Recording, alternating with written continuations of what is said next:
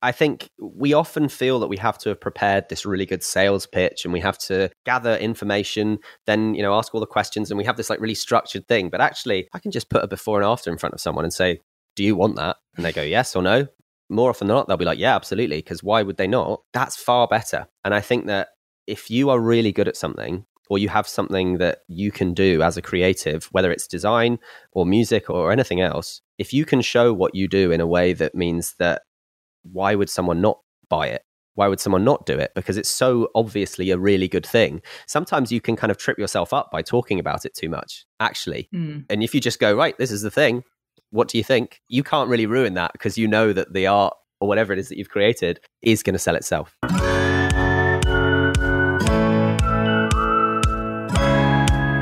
If you're seeking a way to escape the cycle of under earning and overworking, then you're in the right place. Welcome to the Well Paid Creative, where we discover how to run a profitable and satisfying creative business. I'm your host, Gabrielle Chipier, and I share what I've learned in my 17 years as a creative pro. From attracting quality clients to earning more profit to escaping burnout and creating amazing work you love, we're going to cover it all. Join me as I interview experts and reflect on my own experiences, both the good and the bad. Before we dive into the show, if you want access to free resources, trainings, and a community of creative pros just like you, hop on over to wellpaidcreative.com where you can find all this and more.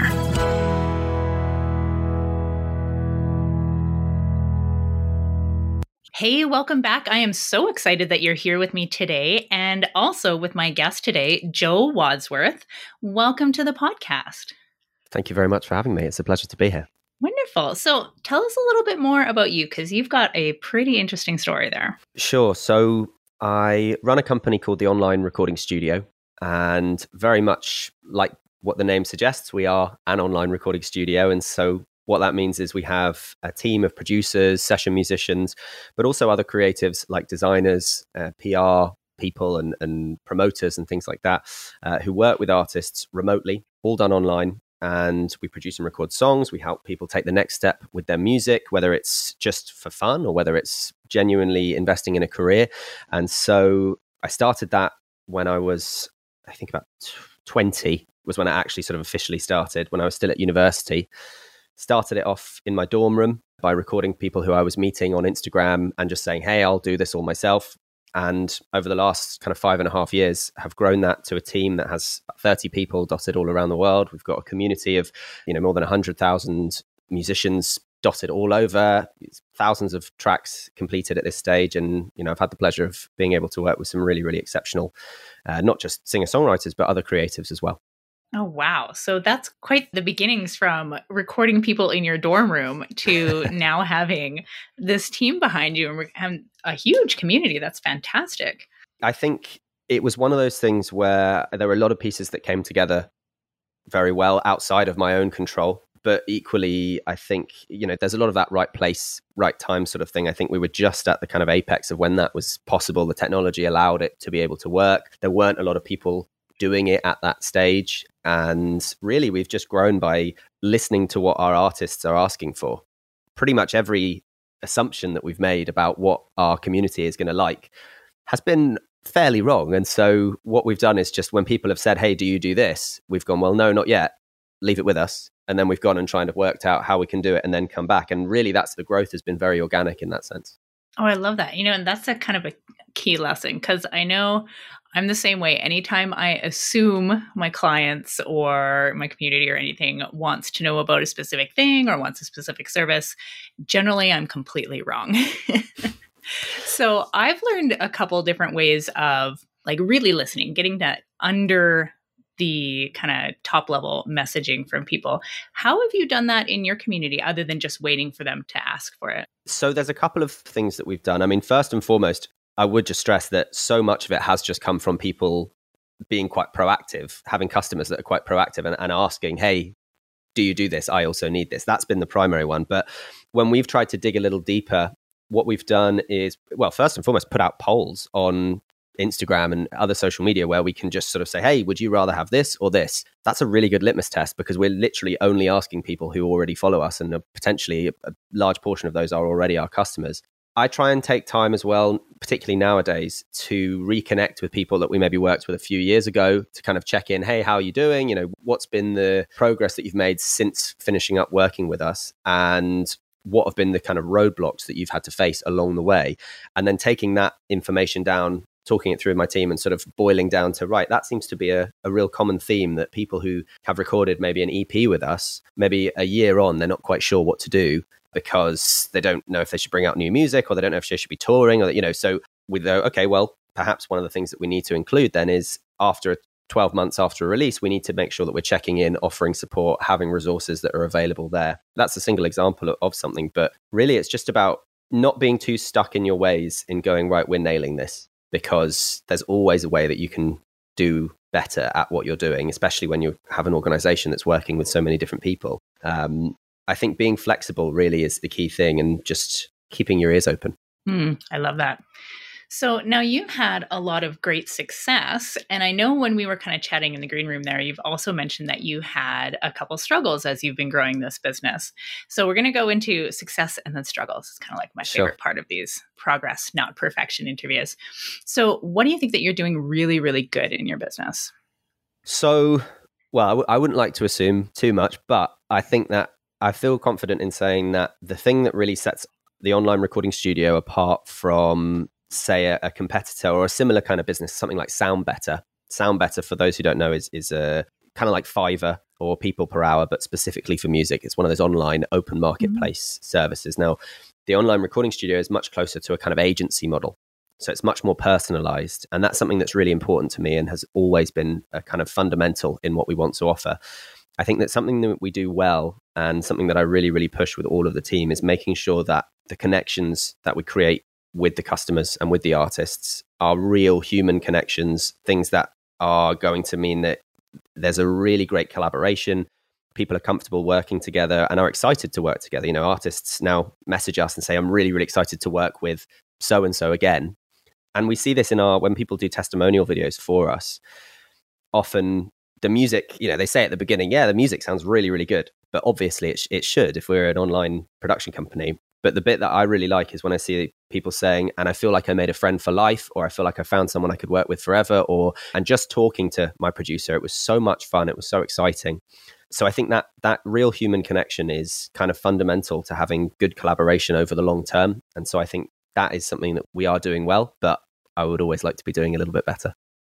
Mm. And you know, that's a nicer way of putting customer service, real human connection. yeah, in, in like, a nutshell. How are you at customer service? You know, if we just said, how are you at real human connection? You know, it would be a, a little bit clearer in, one, in terms of what you should expect from it.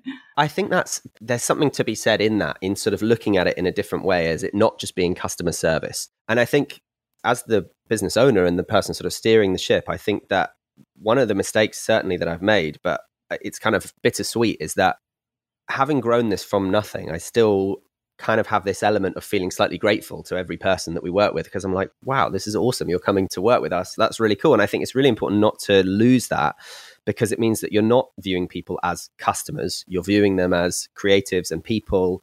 And I find that to be a much nicer way to interact with people, especially when you're having to collaborate and make something out of nothing together you know, when I think customer service, my head immediately goes to like sort of renting a car or like going into a you know into a shop where someone's got a kind of plastered on smile. It's really fake. It's there just to kind of say well yeah no i was really polite and i was smiling the whole time but it's not authentic. But i think that not viewing people as customers has also meant that when we have had things that haven't gone to plan or we've had an artist that perhaps didn't work out in the way that they were anticipating or you know we've had to resolve something that's come up as these things do from time to time i take it really personally. Mm. it concerns me because i feel like it's not sort of just like a business customer relationship. It's like two people who've kind of come together and found a way to work together. And i think that's a good and a bad thing but it's certainly something that keeps us on our toes. Mm-hmm. i love that. Now what would you say that you guys have been struggling with? Because i know on the outside, it might seem that, you know, you guys kind of have it made. You've got a team of 30, you're helping these mm. artists all over the world, you've got this huge community, uh, your Instagram account is crazy bumping. What do you feel like you're struggling with? One of the key struggles actually is for me personally is organizing a big team.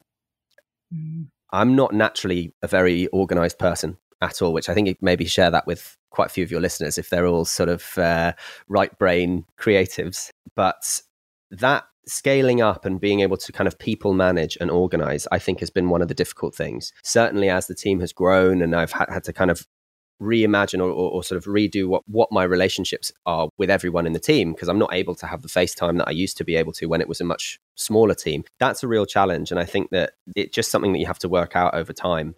I think the other thing that's that's sort of a business wide challenge that we face is actually really being able to boil down to who our specific customer is. Because mm. even after five and a half years of doing this, six years I think of doing this actually, we sort of have segments a little bit. We kind of, but really because of how broad our service is, because it's for careerists and for hobbyists, it's for any age, it's for any genre pretty much that's made it really, really tricky, especially with limited resources and a smaller team to begin with, to be able to effectively market to, say, a specifically rock oriented audience or specifically rock women, should we say, or mm. specifically mm-hmm. hip hop men or, you know, really organizing like that has been really, really tricky. And so everything you read will say segment down, segment down, get really, really personalized, really, really personalized. And that is true if you have the resources to do that and the time and the person power to be able to do all of those things. But if you are limited and you are growing something, rather than trying to individually separate out your different groups, I think the important thing is to find what unifies those groups, what brings them together as a single group, and then fire that on all cylinders. And so that's something that we are doing, but the challenge is certainly trying to really know who our customer is, what their motivation is, because it does vary quite so much. Mm-hmm.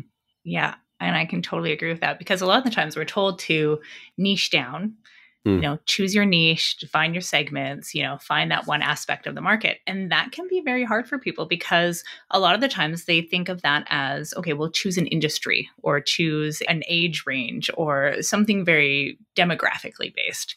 But what you're doing here is what we call psychographics, right? You're talking about the underlying emotions or thoughts or, you know, categorization that people think of themselves rather than what they're presented to the outside world. And that's also a totally valid way of niching and finding your people because you don't have to base it off of what they look like or where they live. You can totally base it off of what specific problem do they have, you know?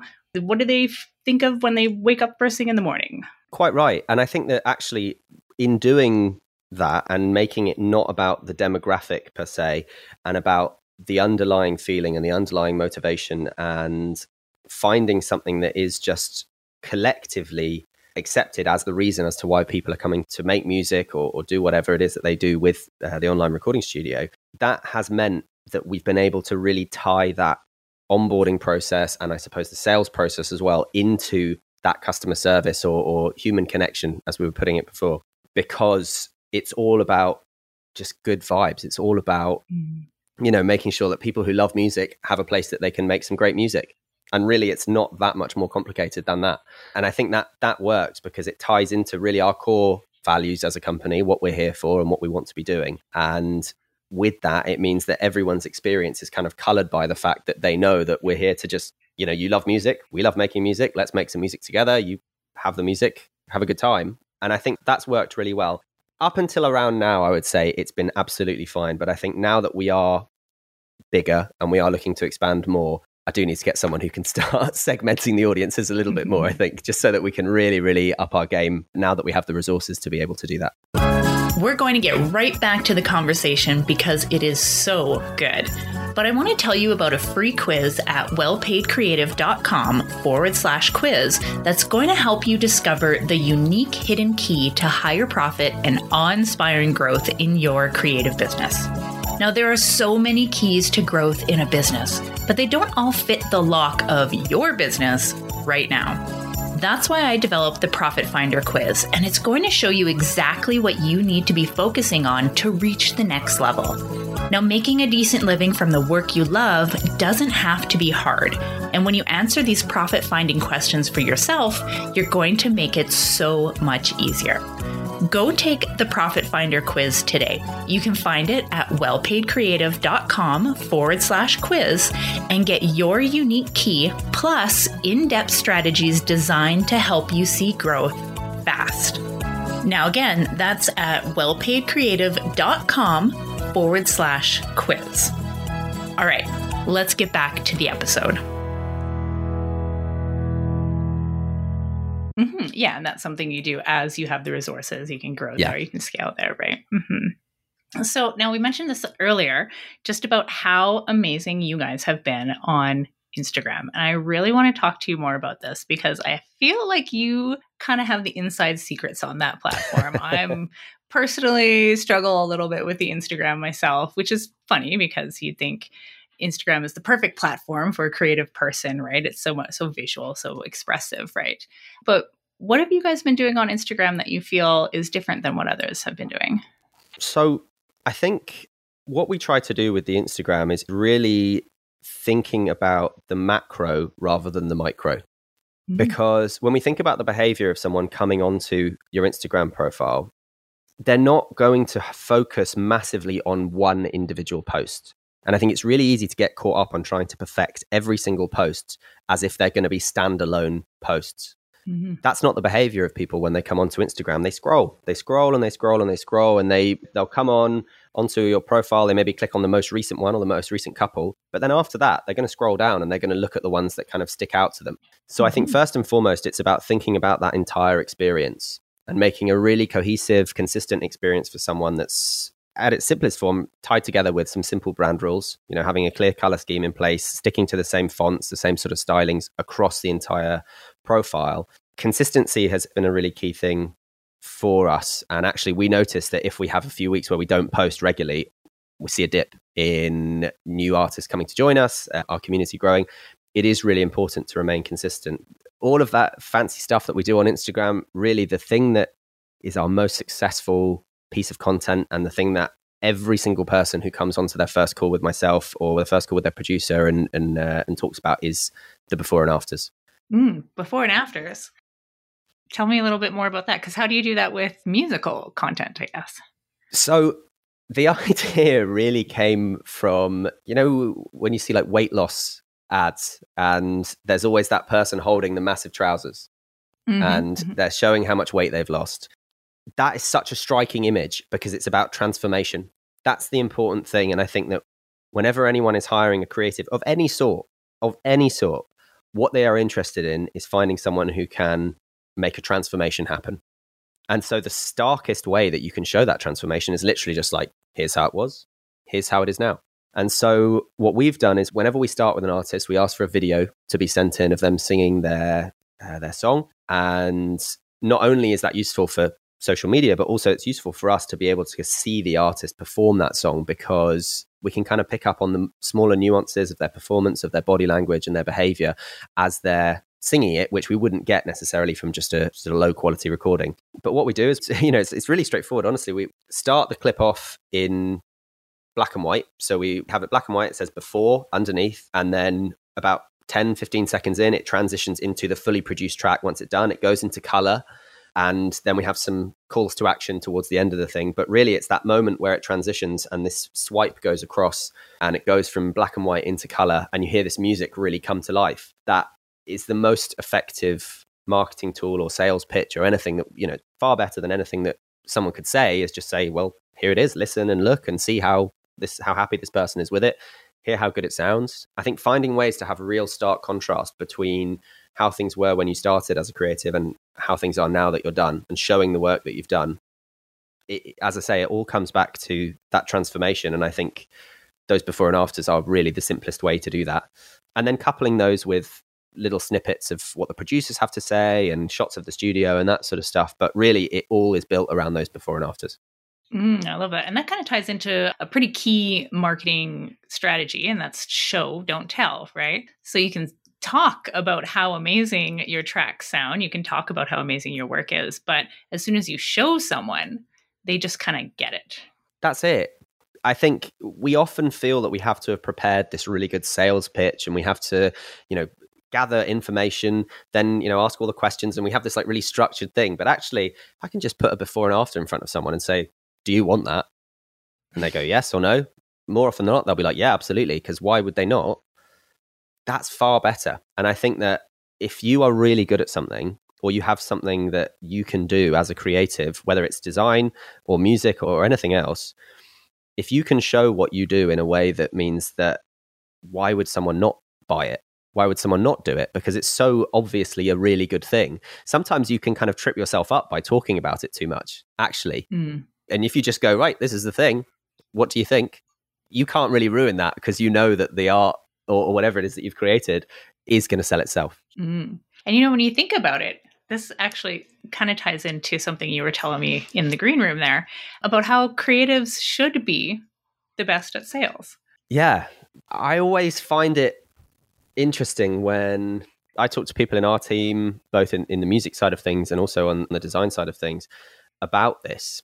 And a lot of them have this real, I would say, a misconception about themselves that they are not good at selling and that they are uh, more suited to being creative or more suited to doing that. But I don't see being good at sales and being creative as being separate things. I think they they have huge crossover because being good at sales really is about quick problem solving. It's about coming up with solutions. It is about, and I kind of hate this phrase, but it is about thinking outside of the box. Mm.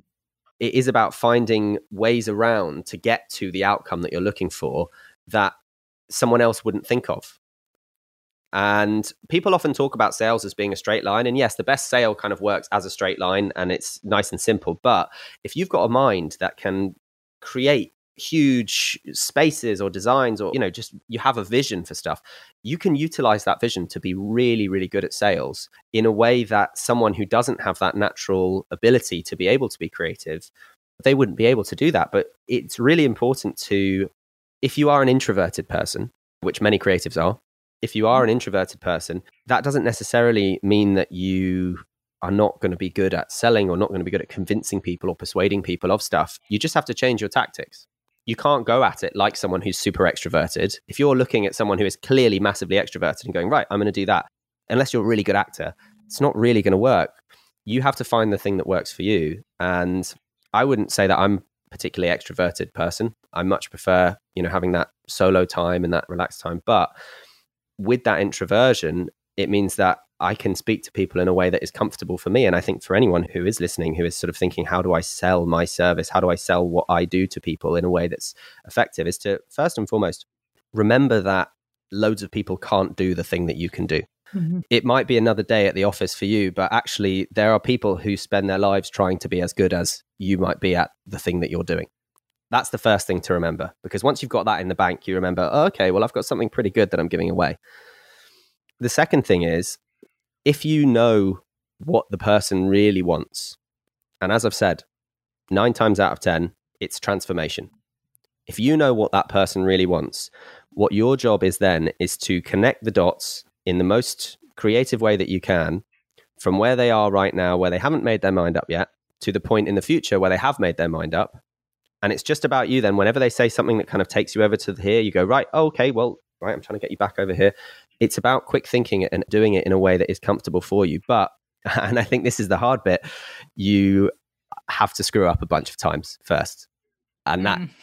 kind of sucks. but there's really no way around it. You kind of have to know what doesn't work as much as you have to know what does work in order to find out what does work. But I think playing to the strengths of being creative really are the key thing. And I often surprised when people who I see have such vision and such creative minds have this misconception that they're not going to be good at sales because I see this time and time again when we sort of go, no, give it a go. They're almost always really good at it. It's just a thing in their heads that they think, I'm not good at this. Mm, I couldn't agree more. And that's so, so true. Now, what would you say to someone who has just listened to this podcast episode, what would be the first action step that they should take after listening to this? So, I think if you're trying to build what you're doing into something that's going to earn you a good amount of money and be comfortable for you to work in, I think first and foremost, you have to really take stock of what your value is that you're providing. Mm. So, say you're a graphic designer. I'm sure you have a lot of graphic designers who who listen to this So, say you're a graphic designer. First and foremost, understand the styles that you are particularly good at and you know that your strengths are in. That's really key. Understanding what you're good at and what you're bad at is the basis of anything because, as I said a moment ago, if you understand the value of what it is that you're selling to someone, it makes that sales process much easier. It makes growing that service much easier as well. I think then thinking about what are your kind of your shop front assets what are the things that you've created that are going to be really exciting and interesting for people? Now for graphic designers sometimes that can be tricky because if you're just given a brief and you say hey i had this brief and then that's written out in words and then you say and this is what i came up with that's kind of a before and after but it's not a real stark contrast which is what you need to have if you're really going to sell it to someone. So first once you've taken stock of what it is that you can do and you've, you've picked out a few things that you know are good and you're really pleased with. Work out how you can show the absolute bare bones version of that as the before and work out how can I make the difference between what I have now and what I started with as massively different as possible. And in doing that, you won't just create a really effective before and after, but you'll also understand a little bit better the magic that someone else sees when they see, okay, that's what was started with and that's what we have now. And the more that you can understand the relationship between those two things and put yourself in the space between those two things, not just from your perspective, but from an outsider's perspective and how it's going to be received, the better set you are going to be to be able to effectively convey the value of what you're doing. Now, the final thing I would say is make sure that everything that you have out looks as professional as you would like to be perceived. I think if you have social media profiles mm-hmm. that you're using for your design, don't put photos of your supper on there or view on a roller coaster. Use it f- as a portfolio. And finally, just do as much outreach as you can, but real outreach, not cold emailing, you know, thousands and thousands of emails at a time. It doesn't work anymore.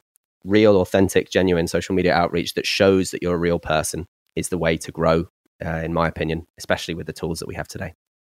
Mm, absolutely. I love that. So, this has been just an absolutely fantastic conversation. So, I ask everybody who comes on the podcast this episode, I'm kind of intrigued what your answer is going to be. Do you have a hobby or a creative activity that you do on the side that's just for you? Well, outside of music, I mean, my main thing really is music. I turned my hobby in, into my job, which is, is really nice. But if I'm not saying music specifically, I mean, I, I like writing. I really enjoy writing stuff. I don't really show many people the stuff that I write. I have a couple of friends who I kind of show things to, but I really like finding ways to kind of create stories or create ideas for things. I never finish anything ever. Like I never ever finish. It's always just a thing of starting loads of things, which is often something that I say you should never do if you're really serious about something. Is you should make sure you get things finished. But it's a really nice way to unwind. I like writing. Sometimes I'll write really long things that are just like accounts of things. Sometimes it's stories or poems or things like that. But I find that that's a nice change of pace from the kind of musical creativity. Although sometimes, if it's been a really long day of writing emails, I will just go and sit over at the piano and play that for an hour or two instead of actually writing something else. Mm. Mostly, it is music, though, I would say, is my main thing. Oh, I love that. All right. Well, where can people find you online, Joe? So you can find the online recording studio on Instagram, as we've discussed, at the online recording studio. So come and say hello. We'd love to hear from you. We're also at onlinerecordingstudio.com. And at the end of September 2021, we will also be launching a podcast called Make It in the Music Biz, which is going to be all about navigating your way through the music industry. We've got different guests, some artists, some industry experts, and some where it's just going to be one of our executive producers, Dave Gerhardt, who's based over in Philadelphia. Just he and I talking through some of the key things We've got some great interviews lined up. We've done a few already. Got some really, really interesting episodes, uh, some studies of some songs and some artists that have done really well in quite unconventional ways. So keep an eye out for that. And there'll be more about it on our social media and on our website at the time. Oh, wonderful. Well, I can't wait for that to come out. And we're going to put all of those links in the show notes. So if anybody is listening to this, you can head on over to the show notes at wellpaidcreative.com and you can check out the links to all of that. Well, thank you so much for coming on the podcast, Joe. This was just absolutely fantastic. Well, thank you very much for having me. It's been a pleasure. Oh, you're welcome. Thanks so much for listening to this episode of The Well Paid Creative. This podcast is sponsored by 12 Strong, a full service marketing automations agency. You can learn more at 12strong.com. Theme music is by Silverhoof, and our guests are not paid for their time and energy, so please do give them any support that you can. Before we head out, if you want access to free resources, trainings, and a community of creative pros just like you, visit wellpaidcreative.com where you can find all this and so much more. Join me next week for another episode as we continue discussing how you can grow and love a profitable creative business. While you're here, don't forget to subscribe to the podcast. And if you enjoyed it, I'd be so grateful for a review or a share with someone you think would benefit. Now, let's hear some more of that amazing theme song.